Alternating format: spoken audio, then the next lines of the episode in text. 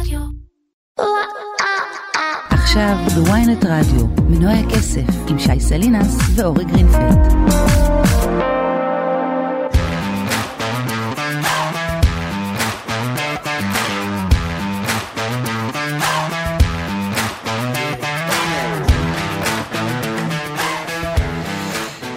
עשירית האחוז. כן, כן, קצת קשה להאמין, אבל זו הייתה הריבית בישראל בפברואר השנה. עם אינפלציה שנתית סבירה ובגדר היעד של שלושה אחוזים. והנה אנחנו קצת יותר מחצי שנה מאז, והשבוע, רגע לפני הצום, הודיעו בבנק ישראל שהריבית תעמוד על שיעור של 2.75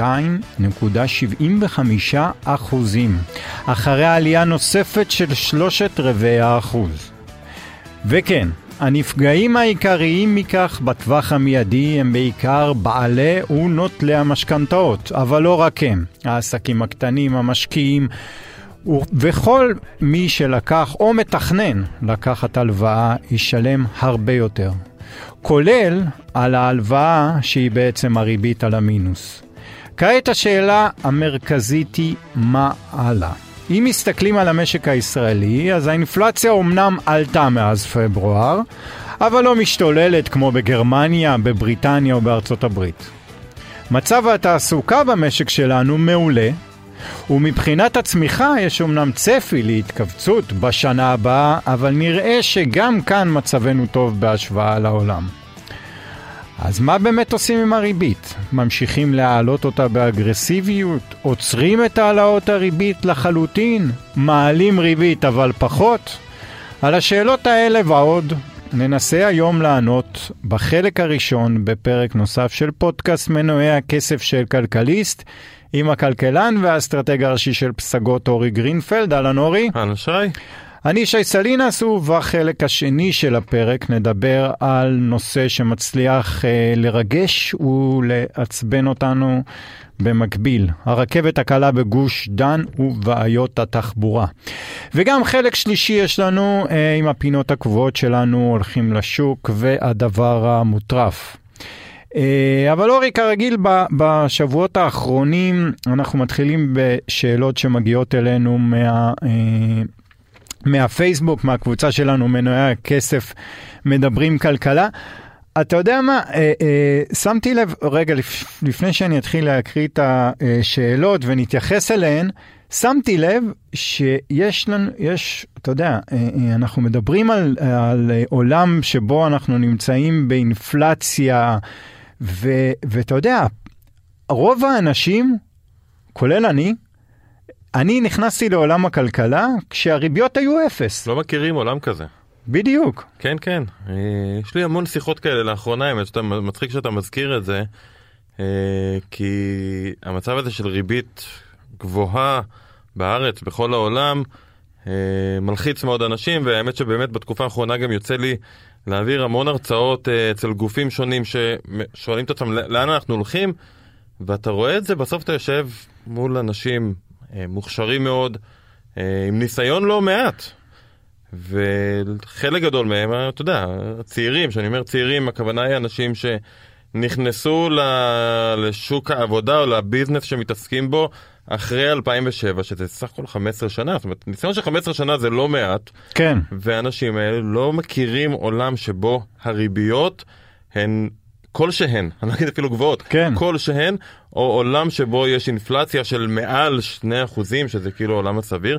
ואתה שומע המון שני דברים, אתה שומע המון את האמירה של, אה בסדר, השוק ירד עוד 20% ואז יורידו את הריבית, שזו אמירה שאני מיד פוסל על, על הסף, כי התרגלנו לזה שהפד אמנם הוא החבר הכי טוב של השווקים, וכל פעם שיש צרות, אז מורידים ריבית, עושים הרחבה כמותית, מזרימים כסף, השווקים חוזרים לעלות.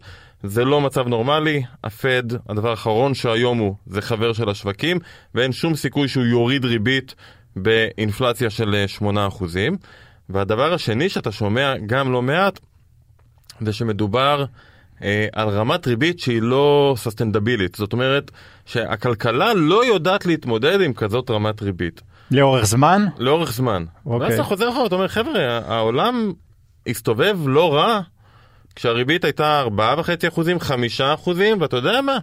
לא מזמן, בתחילת שנות ה-90 או שנות ה-2000, גם ריבית של 8 ו-9 אחוזים.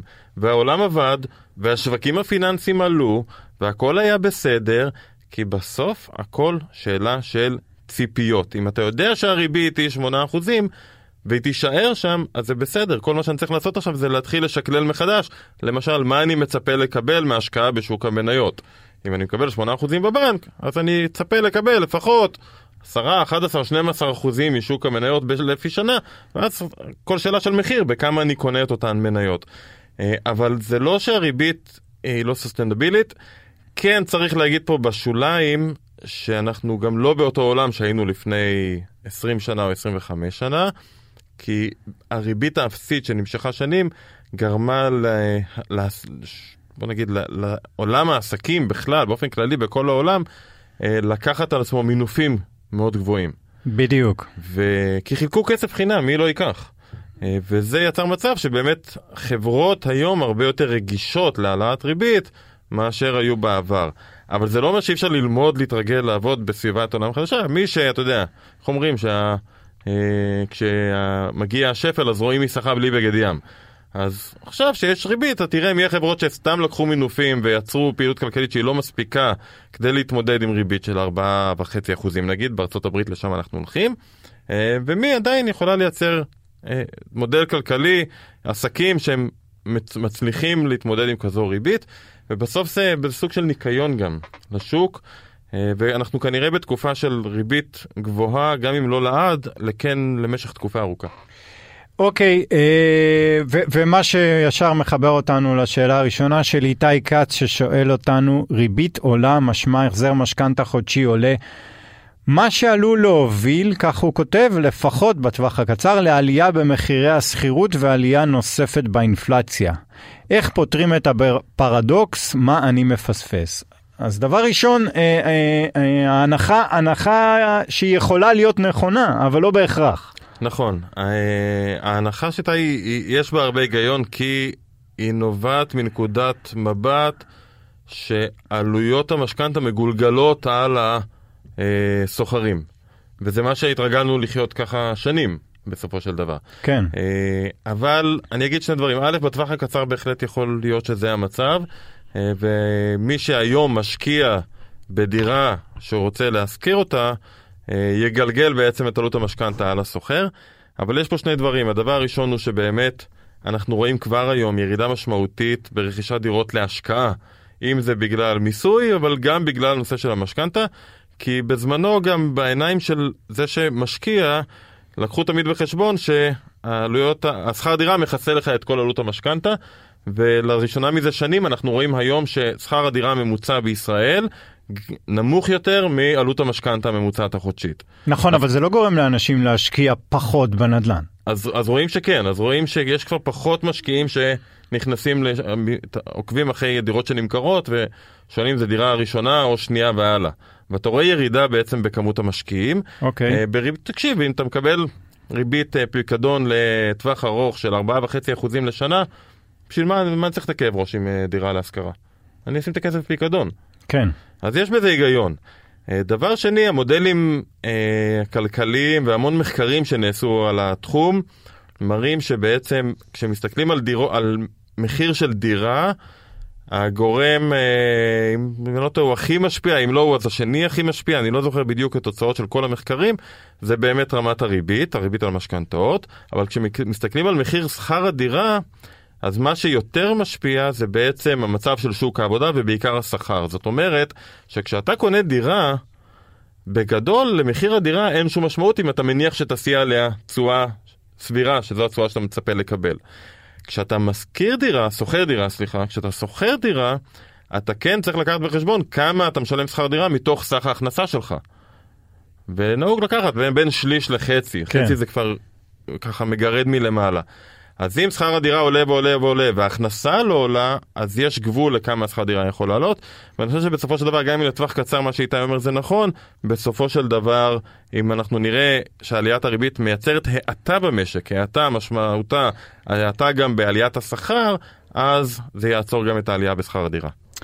אה, אוקיי, אני רק אציין, אוסיף לכך ששוק הנדל"ן, בטח הישראלי, הוא... הוא הוא, הוא שוק נורא מוזר, הוא חיה נורא מוזרה, הוא לא שוק משוכלל כמו שאנחנו רגילים, עם רק עם היצע ורק עם ביקוש, הוא מונע מכל כך הרבה טעמים. ובגלל זה כל כך הרבה מדברים ומנסים לנתח אותו, ועדיין אין משוואה אחת שתספק מה, מתי שכר הדירה עולה, מתי מחיר הנדל"ן יעלה, ומתי הוא ירד. אה, זה פשוט, הוא אף פעם לא יורד. כן, נכון, אנחנו לא בונים מספיק. כן. אה, גיא פיינגולד שואל אותנו, אה, אם בשנה האחרונה האינפלציה בישראל הייתה בערך חמישה אחוזים ובארצות הברית שמונה וחצי אחוזים, זה לא אומר שהדולר איבד מערכו יותר מהשקל. אם כן, למה לפני ש... בכל מקרה, אה, השאלה שלו, אם אני יכול לתמצת לשורה, הקשר בין שוק המטח לבין האינפלציה. כן, זו, זו שאלה טובה, כי אנחנו הרבה פעמים מדברים על אינפלציה במובן של שחיקת ערך הכסף.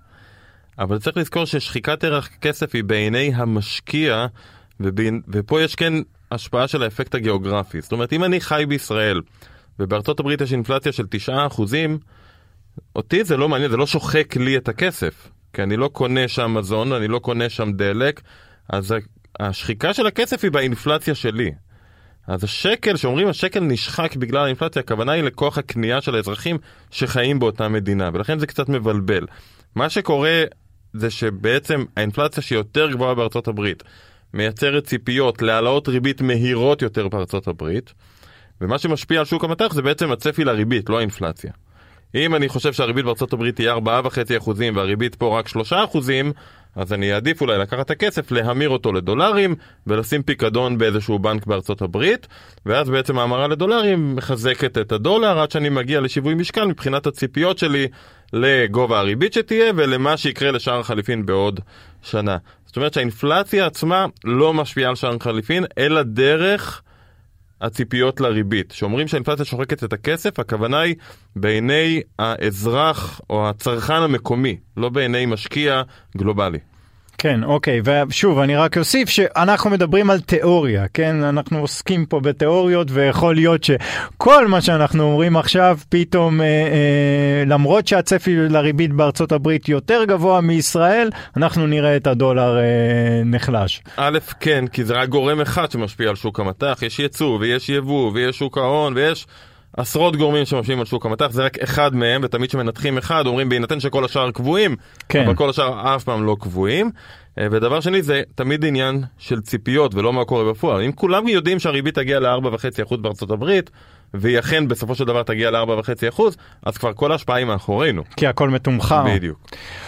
טוב, בוא נדבר אז מה, אה, היה, היה לנו שבוע עם הפסקות, עם הפסקה ארוכה של כמעט 48 שעות, גם בישראל, אה, הבורסה חזרה בעליות, אבל יותר מזה, מה נבע, מה היה פה ביום, אה, כבר איבדתי יום שני יום בערב, שני. נכון? יום שני אחרי צהריים, בארבע אחרי צהריים, שוב מחליטים אה, לה- להעלות את הריבית בשלושת רבעי אחוז. אה, כן, מעלים את הריבית בשלושת רבעי אחוז, מה שהיה צפוי אגב לחלוטין, מבחינת התחזיות, אה, אפרופו ציפיות, הריבית עולה ל-2.75, אה, אז על פניו כאילו ההחלטה לא באמת מעניינת, אבל אני חושב שכן קרו שני דברים מעניינים בהחלטה הזו. אחד זה התחזיות של בנק ישראל, מי שעוקב יודע שבנק ישראל מדי רבעון בעצם מעדכן את התחזיות שלו קדימה. אה, אז העדכונים האלה אני חושב מעניינים, תכף נפרט. ושתיים, אחרי ההחלטה עצמה, יוצאת ההחלטה, כמו שאתה יודע, בשעה ארבע, ובארבע ורבע מתחילה מסיבת העיתונאים. ארבע כן. וח- ורבע וחצי? ארבע ורבע. ארבע ורבע, מסיבת העיתונאים. במסיבת העיתונאים אה, הנגיד מתחיל בעצם בזה שהוא מקריא את ההודעה שהתפרסמה כבר בארבע, אה, למי שאין לו כוח לקרוא אז מקריאים לו אותה, ואז יש סבב שאלות. והיה מעניין הפעם דווקא בסבב השאלות, אה, ואני רוצה להתעכב על משפט אחד ספציפי שאמר, נגיד אני לא יודע מאיפה אני אתחיל, דווקא אני אתחיל מהסוף. אה, אני חושב שזה הכי מעניין. הכי טוב. המשפט שנגיד חזר עליו אפילו, אפשר uh, לומר, הוא שהריבית ביש... הנוכחית בישראל, בעיניים של בנק ישראל, היא כבר רמת ריבית שבעצם גורמת לצמצום של הפעילות הכלכלית. וזו נקודה נורא נורא חשובה. כי צריך להבין שכשבנק ישראל או כל בנק מרכזי מעלה את הריבית, אם התחלנו מאפס והעלינו את הריבית לאחוז, יכול להיות שעדיין ריבית של אחוז היא ריבית שמעודדת פעילות כלכלית, לא כמו ריבית אפס, אבל עדיין מייצרת בעצם מומנטום חיובי. תחשוב על רכב, אנחנו עדיין לוחצים על הגז, פשוט פחות חזק, אבל עדיין לוחצים על הגז והרכב ינוע קדימה. יש שלב מסוים שאתה עוזב את הרגל מדוושת הגז, זה מה שנקרא הריבית הנייטרלית, כאילו העברת לניוטרל לצורך העניין, שזה כאילו הרמת שיווי משקל, ואם תמשיך להעלות את הריבית זה כאילו העברת את הרגל לדוושת הברקס, ואז אתה מייצר האטה בכלכלה, האבטלה תעלה והאינפלציה תתחיל אה, אה, להאט גם. אז אנחנו בנקודה הזאת? אז זה בנק ישראל פעם ראשונה שהוא אומר שלהערכתם הריבית כבר הגיעה לרמה שהיא רמה בעצם של אה, אה, מייצרת האטה בפעילות הכלכלית. עדיין, אתה יודע, הלחיצה על הברקס היא עדיין עדינה מאוד מאוד, אבל כן זה שינוי לגמרי מאיפה שהיינו, מה שאומר שבחודשים הקרובים אנחנו אמורים בעצם לראות את ההאטה הזו אה, באה לידי ביטוי, ואת האינפלציה הולכת ומאטה, ואז לזה נוסף עוד איזשהו משפט בהחלטה, שהוא אולי המשפט הכי חשוב, שבא נגיד ואומר, אנחנו מאמינים שהריבית תעלה לרמה של קצת מעל 3% ותיעצר שמה. עכשיו אנחנו באוקטובר, יש לנו בעצם עד סוף השנה עוד חודשיים. עד סוף השנה הוא התכוון או... הוא, הוא, הוא אמר את זה באופן כללי. באופן כללי. אבל זה בעצם אומר, אם אתה לוקח בחשבון שנאמר בנק ישראל יעלה בפגישה הבאה את הריבית או בחצי אחוז או בשלושת רבעי. אם הוא יעלה בשלושת רבעי אז זהו, זה כנראה תהיה העלאת הריבית האחרונה. אם הוא יעלה בחצי אחוז אז זה העלאת הריבית הלפני האחרונה. מה שבעצם חשוב זה שאו-טו-טו העלאות הריבית מסתיימות, ואנחנו נגיע לריבית של כנראה אזור של שלושה וחצי אחוזים, ונישאר שמה. אגב, בתחזיות של בנק ישראל, התחזית שלו באמת לריבית בסוף על שנת 2023 היא שלושה וחצי אחוזים. זאת אומרת שכנראה אנחנו נעצר שמה, נישאר שם תקופה מסוימת, כדי לראות את האינפלציה הולכת ומאטה, אבל אה, מחפשים חדשות טובות בהחלטה, אלו החדשות הטובות. אנחנו לא נגיע לרמת ריבית כמו בארצות הברית שמעריכים שנראה ריבית של 4.5, יש כבר חברים בפד שאומרים אולי 5 אחוזים. אנחנו לא נגיע זה, לשם. זה משפט שארצות, הב- שהנג... שהיושב ראש הפד לא אמר, נכון? הוא לא אמר הוא לא אנחנו... אמר, אמר, אמר חבר אחד בוועדה אה, המוניטרית של הפד, שהוא חבר מצביע, שהוא חושב שהריבית צריכה להגיע לבין 4.5 ל-5 אחוזים. אהה. שזה מספר גבוה. אה, מה שבעצם הוא אמר, גם אם למספר עצמו אין משמעות, מה שהוא בא להגיד לשווקים, או למי שמאזין לו, זה חבר'ה, אנחנו ממש לא סיימנו, אנחנו הולכים לעלות עוד ועוד ועוד. זה בעצם מה שהוא מנסה לשדר. אנחנו נלחמים באינפלציה בכל הכוח. בנק ישראל משדר כרגע משהו קצת שונה. כן, אנחנו נלחמים באינפלציה, אבל המלחמה כנראה עומדת להסתיים. ועד כמה צריך, הרי חלק מהתחזיות גם התחזית הצמיחה ירדה, על כמה צריך להתרגש או להילחץ או לחשוש מההורדה בתחזית הצמיחה? יפה, אז משהו בעצם הוא אומר בין השורות זה שהוא חושב שהמלחמה עומדת להסתיים, כי הוא כנראה ניצח אותה.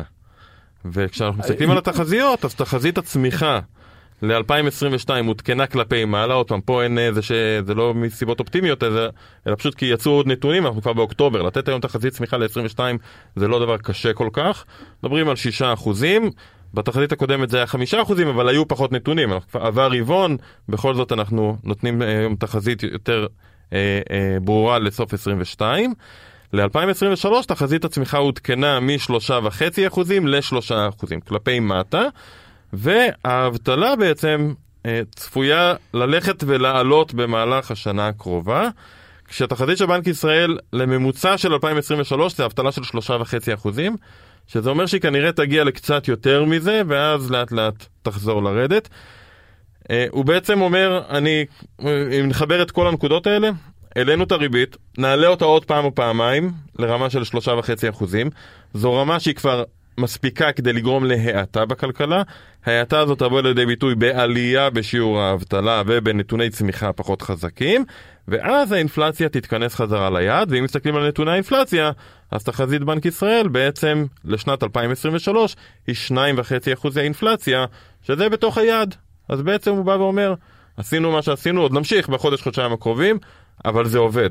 זה עובד, ואנחנו מצפים שזה יעבוד, ואנחנו ננצח את האינפלציה הגבוהה שנוצרה בישראל. וכל מה שלנו נותר יש- להגיד, אה, אה, אה, כן, אתה יודע, אנחנו מקווים שאתה צודק. כן, אנחנו, והמשפט שקופץ לי בראש והוא נשמע יותר טוב באנגלית והרבה משתמשים בו בזמן האחרון זה good news is bad news.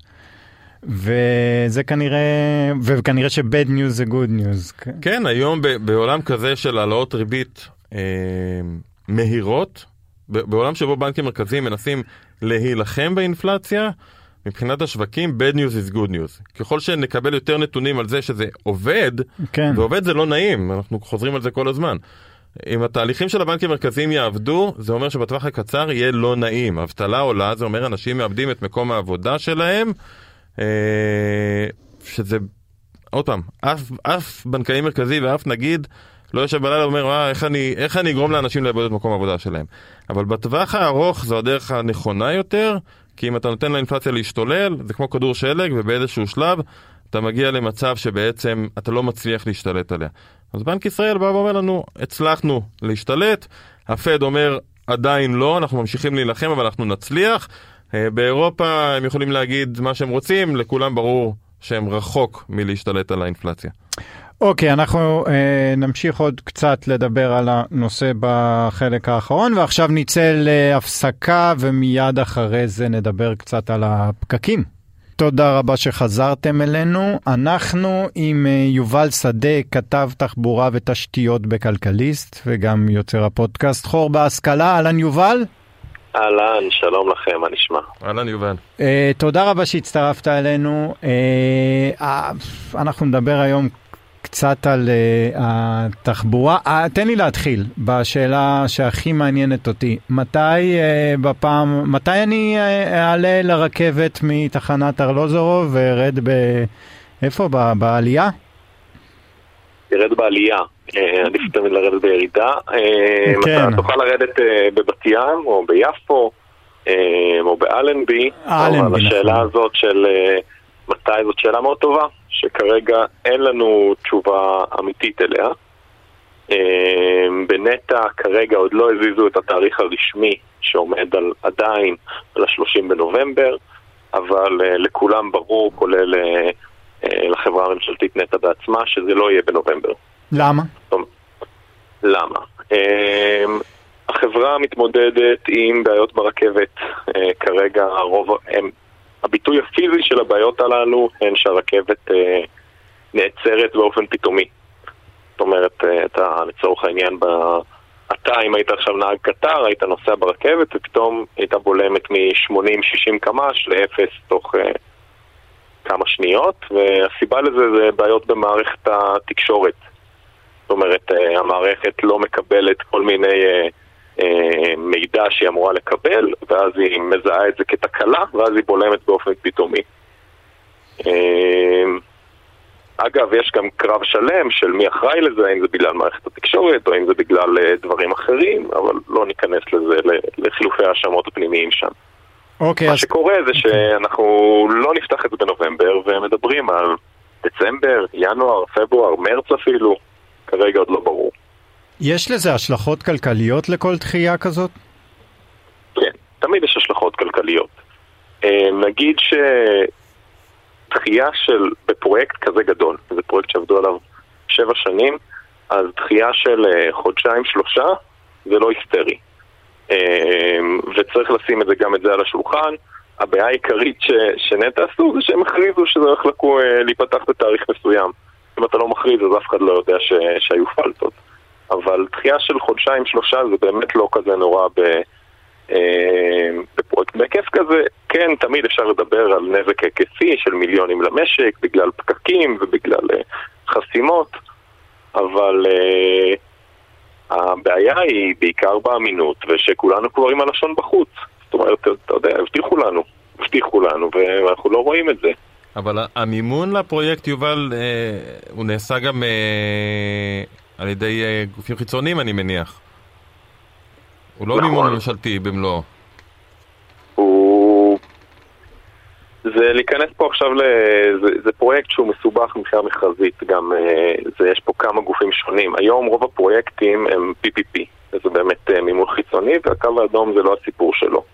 אה, הכסף כבר יצא, והשאלה פה באמת אה, היא שאלה של אה, יותר של נזק היקפי מפאת אה, אי פתיחה, מאשר אה, לצורך העניין שאנחנו עכשיו חייבים יותר כסף לקבלנים, או, או, או שהבנקים עכשיו גוזרים פה קופון. הבנתי, אז אין לא, תרחיש שפתאום היזמים או נטע מגיע למצב ש... לא, פשוט נקלעים לצרה פיננסית קשה וכל הסיפור הזה נתקע. זה, זה לא על הפרק בכלל. לא, זה, זה לא, על, על זה אנחנו לא מדברים לפחות. מה, מה בנוגע לשבת? איפה אנחנו עומדים עם העניין הזה? אני, שוב, אני מנסה לא להיכנס פה לשום שיקולים פוליטיים. מובן שיש אבל שיקולים פוליטיים, בטח של השרה, בטח לא, אה, לאופוזיציה, אבל בוא, בוא תסביר לנו איפה זה נמצא עכשיו. כלכלית, הכוונה. כן, כן. כל צד אומר ש, שאם זה יקרה, זה יעלה לנו הרבה כסף. גם אם היא תהיה וגם אם לא תהיה, זה יעלה לנו הרבה כסף. אוקיי, אתה רוצה שניכנס גם לפרוצדורה החוקית או שנדבר רק על השלכות כלכליות? כלכלי. כלכלי. אז uh, זו שאלה שלדעתי היא שאלה שאי אפשר להסתכל עליה באופן כלכלי רק של רווח והפסד. כי אתם יכולים להגיד את זה בכללי על תחבורה ציבורית. זאת אומרת, תחבורה ציבורית תמיד על הכסף. זה לא משנה אם זה רכבת, אם זה אוטובוסים, המדינה על הנייר מפסידה, זה מסובסד. אמ, ולכן כל אה, חישוב שהוא בוא נגיד, אה, מאוד אה, נצמד לעובדות היבשות, הוא יגיד, כן, כל פעם שאנחנו מפעילים תחבורה ציבורית אנחנו מפסידים. אז נטע אומרים שהפעלת הרכבת הקלה בשבת תעלה 70 מיליון שקל. אני גם שמעתי אחרים שאומרים ש, שזה ניתוח מצומצם וזה יעלה גם הרבה יותר. אמ, אבל זה המספר היבש. נטע בעד? נטע בעד להפעיל את התחבורה בשבת? נטע זה גוף ממשלתי, לתת לו אספירציות פוליטיות, אתם יודעים, כנראה שאתה שואל, את מי אתה שואל בנטע? הם בעיקרון חברה מבצעת. לא, כן, יכול להיות שהם, אבל אומרים, תקשיבו, אין לנו נהגים, אנחנו לא נוכל להחזיק את זה, זה נורא מסורבל, זה נורא קשה, או שזה בכלל לא על הפרק. אז למזלם של נטע הם לא החברה המפעילה, החברה המפעילה זה בעצם אגד וסינים. אז אה, הם בכלל לא מתעסקים בנהגים והכל, יש זכיין שהוא אמור לשבור את הראש על זה. אבל זה כן אומר שצריך לעדכן לו את החוזה. אה, ופה, ופה נמצאת באמת העלות הנוספת. לחברה כמו, חברה ממשלתית כמו נטע, וזה לא משנה אם זה הם או רכבת ישראל, לא אכפת להם שדברים יעלו יותר. אנחנו משלמים על זה, הם לא משלמים על זה, זה בא מתקציב המדינה. אוקיי, אז הצד המתנגד אומר, כל הפעלה של הרכבת בשבת, תעלה לנו, צריך לפתוח את החוזה, זה גם לא השכר הרגיל, זה שכר של פיק אבא, כי זה בשבת, זה יעלה הרבה כסף, והכסף הזה מגיע מהציבור בסופו של דבר. נכון, אבל בואו נדבר על הצד השני. זאת אומרת, אם אנחנו מדברים על זה שתחבורה ציבורית זה, זה שירות שמניע את הכלכלה, כי בסוף הוא מוביל אנשים ממקום למקום, אנשים שלפני זה לא יכלו להגיע לנקודה X, מנקודה X לנקודה Y בגלל שאין להם אוטו. אז פתאום האפשרויות האלה נפתחות בפניהם. פתאום יכולים להגיע לעבודה, פתאום יכולים להגיע לאיכילוב, פתאום יכולים... אה, לא להוציא רכב ולעשות זיהום אוויר. או ללכת לקניון הקרוב ולבזבז שם כסף, לבזבז במרכאות, וזה מה שמניע את הצריכה. איך אתה יכול, אה, אני שואל אותך, אורי, איך אתה יכול בכלל לחשב דבר כזה? זאת אומרת, נטע אומרת, זה עולה 70 מיליון שקל, איך אני יכול לחשב את ההכנסות שאני בכלל אקבל מזה כמדינה? זה מה שיובל אומר, החישוב של העלות ההיקפית, של מה יקרה אם לא יהיה, זה, אני לא אגיד כל מספר זוכה, אבל כל מספר זוכה. זה לגמרי כל מספר זוכה, ויש איזה עמותת ישראל חופשית, שזאת עמותה שבאמת אה, היא מאוד מקדמת את הדברים האלה, אז היא ביקשה מחברת BDO, אה, פירמת רואי החשבון, שעשו להם חישוב, והם מצאו שהפעלת שלושת הרכבות הקלות שיהיו בתל אביב בעתיד, תחסוך למשק 880 אה, מיליון שקל בשנה. שזה הרבה יותר מ-70 מיליון שקל של העלות. האם אנחנו יכולים לסמוך על המספרים האלה בעיניים עצומות? לא, אבל, אבל זה לא ממש משנה. כי שוב, אם אנחנו מאמינים שצריך תחבורה ציבורית, אם אנחנו חושבים שזה שירות חיוני שמניע את, את גלגלי הכלכלה ומגדיל צריכה וכל מה שאמרתם, אז, אה, אז זה שווה את זה. אה, ומה אתה חושב שיקרה בסוף עם הרכבת בשבת? פה, פה אני חושב שזאת שאלה פוליטית. אני לא חושב שיש פה בכלל שאלה כלכלית. למדינה יש את ה-70 מיליון שקל האלה. אה, זה לא... זה לא כסף עצום במונחים של מדינה. אמ, אם מיכאלי תעזוב את משרד התחבורה בעוד uh, חודשיים, שזה תסריט שהוא מאוד סביר. אז אנחנו כנראה uh, נהיה תלויים במחליף שלה. היא כן יכולה, ייאמר לזכותה, כי... זה, זה, זה, זה לא החלטה ברמת השר, השר? או השרה כן. במקרה הזה? במקרה של רכבת זאת החלטה ברמת השרה.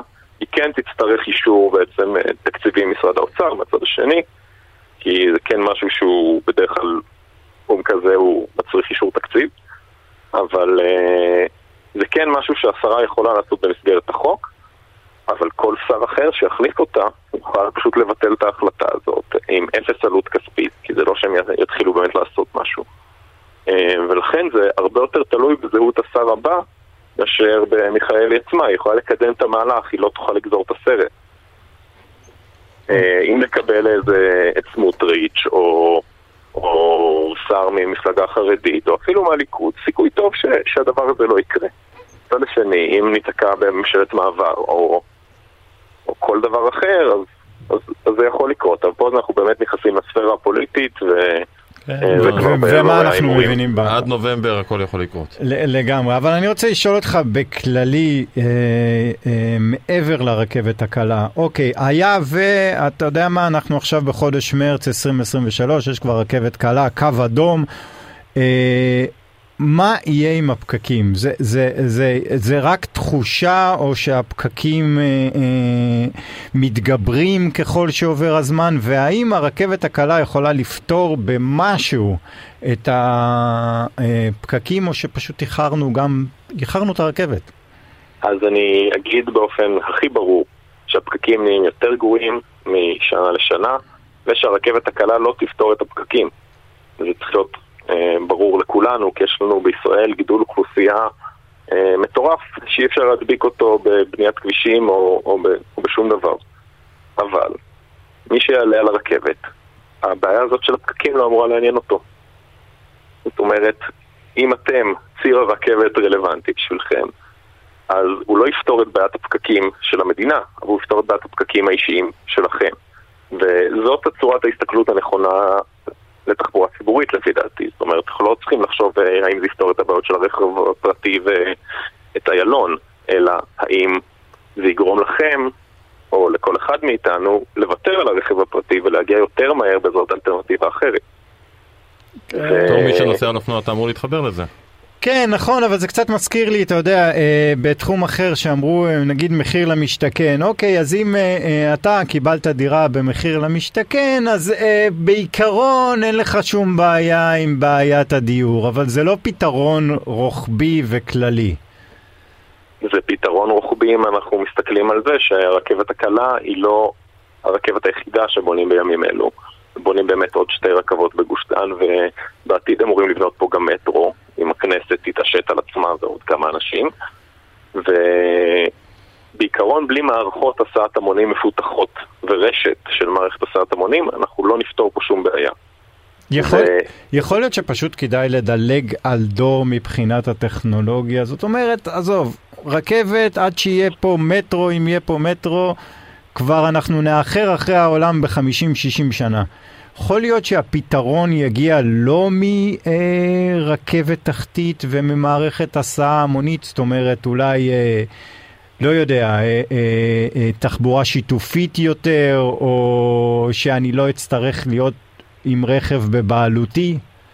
אני לא מכיר איש תחבורה ש... שמאמין בזה עם הפתרונות הטכנולוגיים שקיימים היום. יש הרבה שיח סביב הרכב האוטונומי, אבל גם הרכב האוטונומי וגם הרכב החשמלי, צר לי לבשר לכם, גם הם נתקעים בפקק. זאת אומרת, זה לא משנה אם יש נהג או אין נהג, אנחנו מגדילים את כמות הרכבים על הכביש.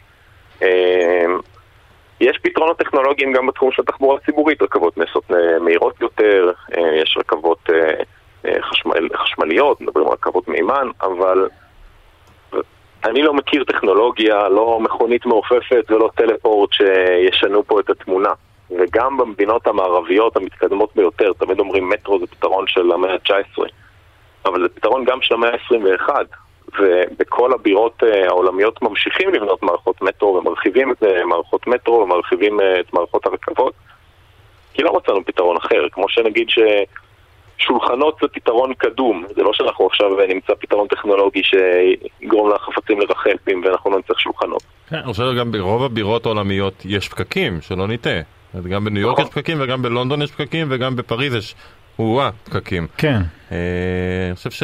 אבל בפריז אפשר להסתובב אה, כמו שצריך בלי להוציא אותו. בדיוק, זה מה שאמרת קודם, שמי שלא רוצה לנסוע ברכב, יש לו דרך להתנהל מנקודה A לנקודה B בקלות יחסית, ואז כל הפקקים לא משפיעים עליך בסופו של דבר. וזה נכון. דבר חשוב. נכון, יש, יש כן את הפתרונות שהם אה, אמורות, ל- אמורים לדכא ביקוש, כמו אגרות גודש, שזה במקום גזרים לתת מקלות. זאת אומרת, מי שלא חייב להוציא רכב, שלא יוציא רכב, כי זה יעלה לו הרבה יותר כסף. אה, שזה כן משהו שהמדינה מקדמת, וגם על זה אפשר לדבר. אוקיי, אה, אתה- יודע מה? אני אשאל אותך לתחזית אישית שלך, אה, מתי אז אה, נעלה על הקו האדום? אני, שוב, כל מספר זוכה, אבל אני אגיד פברואר-מרץ, אני מניח. יופי. ירד גשם, אתה בטוח שהמנהרות לא יהיו מוצפות? בדקו את זה עם גשם? את הרכבת? יעשה לנו תעלת למאנש מקומי. תודה רבה יובל, אנחנו יוצאים להפסקה ומיד נמשיך. הולכים לשוק.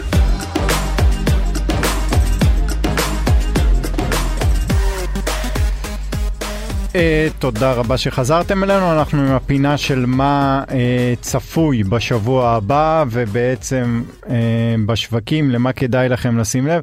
אז uh, כפי שאתם בטח יודעים, אנחנו בתקופה של חגים ויש לא מעט ימים בלי מסחר בתל אביב, אבל לפני כן בוא נדבר אורי על מחר, ומחר יש דוח תעסוקה בארצות הברית. ואתה, והשוק התעסוקה שם ממשיך להיות חם, והתוספת, יש צפי לתוספת של 260 אלף משרות בחודש, וזה זה, זה לא מעט, זה לא מעט בכלל, פעם זה היה נחשב נתון מדהים אפילו, כן, אה, אבל אני חושב שמה שאנחנו רוצים לראות מחר, אמרת bad news is good news, כן, אז א', אם נתון המשרות עצמו יפתיע כלפי מטה, כנראה שהשוק קצת יתעודד מזה, למרות שזה נתון לא טוב, אולי השוק יתעודד מזה, כי זה יראה ששוק העבודה מתחיל, אה, העלאת הריבית מתחילה לבוא לידי ביטוי בשוק העבודה, אבל כמו כל דוחות התעסוקה האחרונים, ובטח אלה שיבואו קדימה, הנתון הבאמת מעניין הוא כבר לא כמה משרות המשק האמריקאי מוסיף. אגב, רק כדי לא, לא לפספס את זה, יש המון ביקורת היום על נתון המשרות עצמו, אה, מכל מיני סיבות ועדכונים ועדכוני עונתיות. צריך לזכור שהנתון הזה הוא מה שנקרא מנוקי עונתיות. זאת אומרת שהגוף שאוספת את הנתונים, ה-BLS, שזה סוג של הלמ"ס האמריקאי לשוק העבודה, אה, הוא בעצם לוקח את הנתון הרשמי שיש, שזה כמה משרות דווחו לו שנוצרו, והוא מעדכן אותו בהתאם לעונה. זאת אומרת, אם למשל בעונת החגים, בנובמבר, נכון? כן. כולם יש Black Friday ו Cyber Monday וכל הדברים האלה, אז מצטרפים המון עובדים חדשים לענף ה retail. המון חברות ואמזון מגייסת מלא עובדים לאיזה חודש, חודשיים, כן. אה, רואים את זה יפה בסרט, אה, אחד הסרטים היפים, שכחתי את השם שלו, על הנוודים בארצות הברית שעוברים ממקום למקום, לא חשוב, אה, ניזכר אולי עד שבוע הבא. כן, אז- ה-BLS בעצם מעדכן את הנתון כדי שהנושא העונתי לא יבוא לידי ביטוי בנתונים. הוא בעצם מחליק את ההשפעה העונתית על פני כל השנה. אבל הקורונה עשתה המון עיוותים במודלים שמחליקים עונתיות. כי זה בסוף מודל סטטיסטי. הוא בודק אם למשל בספטמבר בממוצע יש 700 אלף משרות יותר מכל חודש אחר ממוצע, אז הם מורידים 700 אלף מהמספר הרש... הרשמי שיש. העניין שהקורונה עשתה המון בלאגן בנתונים, ולכן המון ביקורת על, עוד פעם, אין דרך אחרת לעשות את זה כרגע, אבל אומרים שהמספרים של תוספת המשרות של החודשים האחרונים מעוותים ולא בטוח שמראים את התמונה הנכונה. ובכל מקרה, מה שהמשקיעים ירצו ויחפשו בדוח, זה לראות מה קורה דווקא לשיעור האבטלה ובעיקר לשכר. מה שרוצים לראות זה שקצב הגידול השנתי בשכר, שהוא עדיין מאוד גבוה, כשישה אחוזים, זאת אומרת השכר ב... אה, השכר השעתי אנחנו מדברים. מסתכלים בארצות הברית על השכר השעתי, כי אתה לא רוצה לראות אם סתם הוסיפו שעות ו... אה, וכן הלאה, אתה גם רוצה לנטרל את זה. אה, אז אם אנחנו מסתכלים למשל לאוגוסט 22 לעומת אוגוסט 21, אתה רואה עלייה של בערך 6 אחוזים. רוצים לראות שהקצב הזה הולך ומאט, שהשכר ממשיך לעלות אבל בקצב שהולך ומאט, כי קצב הגידול בשכר משתרשר בסופו של דבר גם לקצב העלייה במחירים, כי אותם מעסיקים שנאלצים לשחרר, לשלם שכר יותר גבוה, אחרי זה מעלים מחירים כדי לפצות את עצמם על הגידול בהוצאות. אה, וזה הנתון המרכזי שיעקבו אחריו בדוח התעסוקה. ובשבוע הבא, בראשון ושני, אה, אין מסחר בתל אביב, ובשאר הימים, בשלישי עד חמישי, המסחר ינהל מוקדם יותר, בגלל, בשל אה, חול המועד. מי שעוקב ברבע לשלוש, ובסוף השבוע, ככה לקראת סוף השבוע, מתחילים לצאת נתוני האינפלציה. ודבר ראשון בארצות הברית ביום חמישי בשלוש וחצי אחרי הצהריים, שעון ישראל, זאת אומרת בדיוק בעוד שבוע מהיום, אה, צפי לעלייה חודשית של 0.2 אה, אה, אחוזים במדד ועלייה שנתית של 8.1 אחוזים באינפלציה השנתית בארצות הברית, שזו ירידה. כן, עוד פעם, האינפלציה הולכת ומאטה, זה לא צריך להפתיע, היינו ב-8.6 אם אני לא טועה, ירדנו כן. 8.3, 8.1, האינפלציה עצמה הולכת ומאטה, אבל עיקר ההאטה אה, הוא תוצאה של מחירי האנרגיה. שבהסתכלות, שברגע שהם הפסיקו לעלות, ברגע שמחיר הנפט די נתקע באותו מקום, אז כל חודש שעובר, השינוי השנתי במחיר האנרגיה הולך ומצטמצם, וזה אה, משתרשר מיידית לאינפלציה. מה שיהיה מעניין במדד, כמו עוד פעם, כל המדדים האחרונים, זה מה קורה לאינפלציית הליבה. אותם, אותה אינפלציה, רק בנטרול מחירי האנרגיה ומחירי המזון, אינפלציה שהרבה יותר מלמדת על הפעילות הכלכלית האמיתית, כמה המשק האמריקאי עדיין חם, אם נראה את אינפלציית הליבה חוזרת ומאטה, אלה עוד פעם חדשות טובות, כי זה אומר לפד, מה שאנחנו עושים עובד, ואו-טו-טו אפשר להוריד את הרגל מהגז, כמו שדיברנו על בנק ישראל. ויום למחרת, אה, ביום שישי הבא, מדד המחירים אה, לצרכן בישראל. הצפי הוא לעלייה, אני מזכיר שאנחנו בישראל עכשיו על 4.6 אה, אחוזי אינפלציה, והצפי הוא לעלייה ל-4.8, אנחנו גם דיברנו על זה שצפויה עלייה קלה, לא צריך להתרגש יותר מדי אם אלה יהיו הנתונים. כן, אה, עיקר השיא של האינפלציה בישראל, אם מסתכלים, כי יש לנו הרי תמיד כל, צריך לזכור שכל חודש, יש לנו, מסתכלים 12 חודשים אחורה, 11 מתוכם יש לנו. אז רק החודש הקרוב בעצם, כן. שאותו אנחנו עדיין לא יודעים. בגלל שאנחנו יודעים מה קרה 11 חודשים לאחור ובגלל שתמיד מסתכלים על השינוי השנתי, אז השיא של האינפלציה כנראה, אם נניח שמחיר הנפט נשאר כפי שהוא וכן הלאה, יגיע, יהיה במדדים של אוקטובר-נובמבר, זאת אומרת בעוד חודש ובעוד חודשיים נגיע לאינפלציה של קצת מעל חמישה אחוזים, ואז נראה את האינפלציה גם בישראל מתחילה לרדת, אבל גם פה השאלה הגדולה היא מה קורה לאינפלציה בניטרול האנרגיה. אני אגיד יותר מזה, בניטרול גם כל השפעות הקורונה. למשל, בארצות הברית כבר רואים שמחירי הרכבים יד שנייה ממש יורדים. לא רק שהם לא עולים, הם ממש יורדים. כבר רואים שמחירים של מוצרים, מוצרים גדולים לבית, רהיטים, מוצרי חשמל גדולים, מכונות כביסה וכן הלאה, העליית מחירים שלהם הולכת ונשחקת כי מחירי השינוע מאוד ירדו, מחירי השינוע ירדו בעשרות אחוזים. כל הסיפור הזה של הקורונה שאין אוניות נגמר, יש אוניות, מחירי השינוע צנחו ממש, אם לא טועה כמעט 80 אחוז. אה, ולכן אנחנו רוצים לנטרל את זה. בישראל הלשכה המרכזית לסטטיסטיקה מפרסמת, ביום שהיא מפרסמת את מדד המחירים לצרכן, היא מפרסמת גם בעצם את החלוקה לפי סעיפים, ומה שמעניין זה לראות את האינפלציה של סעיפי השירותים, לא, לא המוצרים. אלא השירותים השונים, כן. כי זה מלמד מה שקורה בשוק העבודה. ברגע שהמוסכניק אה, צריך עובד חדש ועולה לו עשרה אחוזים יותר להביא עובד חדש לעומת העובד שעזב, אז הוא גם מעלה מחירים וכן הלאה, אה, ואז אנחנו באמת רואים את ההשפעה הזו, וכשהיא תייצר, בנק ישראל יהיה הרבה הרבה יותר רגוע. אוקיי, ועד כאן אה, אנחנו בפינה האחרונה שלנו. הדבר המוטרף שקרה השבוע ואולי לא שמתם אליו לב, אני אתחיל השבוע. אה, הייתה הגרלת לוטו בפיליפינים.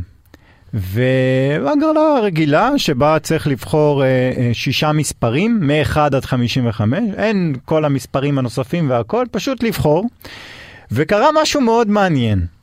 אה, אגב, הפרס הראשון היה גדול מאוד, יחסית, הוא היה עמד על משהו כמו 4 מיליון אה, דולר, וזכו בו לא פחות מ-400 איש, שזה בערך 10,000 אה, דולר לכל אחד. מה שמעורר הרבה שאלות, והשאלה הכי מעניינת זה, אני אקריא לך את המספרים הזוכים. 9, 18, 27, 36, 45 ו-54. לא. פחות ולא יותר, כן, אם היית הולך על הכפולות של 9, היית לוקח... אה, אה, ששיחק תשע 10,000 בום דולר. ב- בלוטו. כן, אז כרגע הם עצרו, אגב, ההימורים חוקיים שם בפיליפינים, וזה לא פעם ראשונה שקורה שם בלוטו, אז כרגע עצרו את זה והם פתחו בחקירה, ואני מבטיח לעדכן אה, בתוצאות החקירה. יפה. אה, אני הבאתי נתונים מאיזושהי כתבה מדהימה, דוח שפרסם אה, מכון שנקרא Safeguard Defenders, הוא מכון בעצם לזכויות אדם אה, ללא כוונות רווח, שפרסם בספטמבר, פתאום מצאתי את זה, איזשהו דוח על כך שהממשל הסיני הקים, ממש הקים, אה, בערך 110 תחנות משטרה של משטרת סין במדינות שונות בעולם, כולל קנדה, ארצות הברית, ברזיל, אה, ארגנטינה, אה, באירופה, אה, ממש תחנות משטרה, בעיקר איפה שמן הסתם יש הרבה עובדים סינים וכן הלאה. זה כמובן לא חוקי בשום צורה שהיא, אין, לה, אין לשוטרים הסינים שום זכויות אה, באותה מדינה, אם זה בארצות הברית, אבל הם ממש הקימו תחנות משטרה נסתרות כאלו, נתנו לשוטרים זכויות מטעם המפלגה אה, הסינית, ואזרחים סינים שחיים במדינות אחרות ועשו איזושהי עבירה על החוק, כנראה זה בעיקר דברים של שחיתויות וכאלה. שוטרים סינים הלכו ועצרו אותם והגלו אותם חזרה לסין כדי לעמוד שם למשפט, ש... אתה יודע, זה בדרך כלל העונש הוא לך תעבוד, יש מחנה בצפון, אתה יכול ללכת לעבוד שם לתקופה מסוימת, כן, וזה, הם פשוט עוקפים את החוקים שלהם גם במדינות אה, מערביות לחלוטין. שזה זה, זה ממש הדהים אותי לראות עד מעניין. כמה הם מושרשים בכל מקום. אם אתה זוכר לפני כמה חודשים דיברנו על זה שדיברו על אולי, אה, אה, אה, על הזירו קוביד? לא, על האנשים אה, שממשלת סין בעצם השתילה בפד. כן, שמנסים כן, אה, כן, לנסות כן, להעריך לאן הפד הולך וכל מיני דברים כאלו, סוג של spies בתוך הפד. כן, אה, שולחים אה, לכל מקום את הידיים שלהם. אוקיי, תודה רבה לכם שהאזנתם לנו, חג שמח, אה, אה, תהנו בסוכה, ותודה רבה לעורכת שלנו דנית סמית ולטכנאי ניל שפירא, אנחנו נשתמע בשבוע הבא. שמח. חג שמח.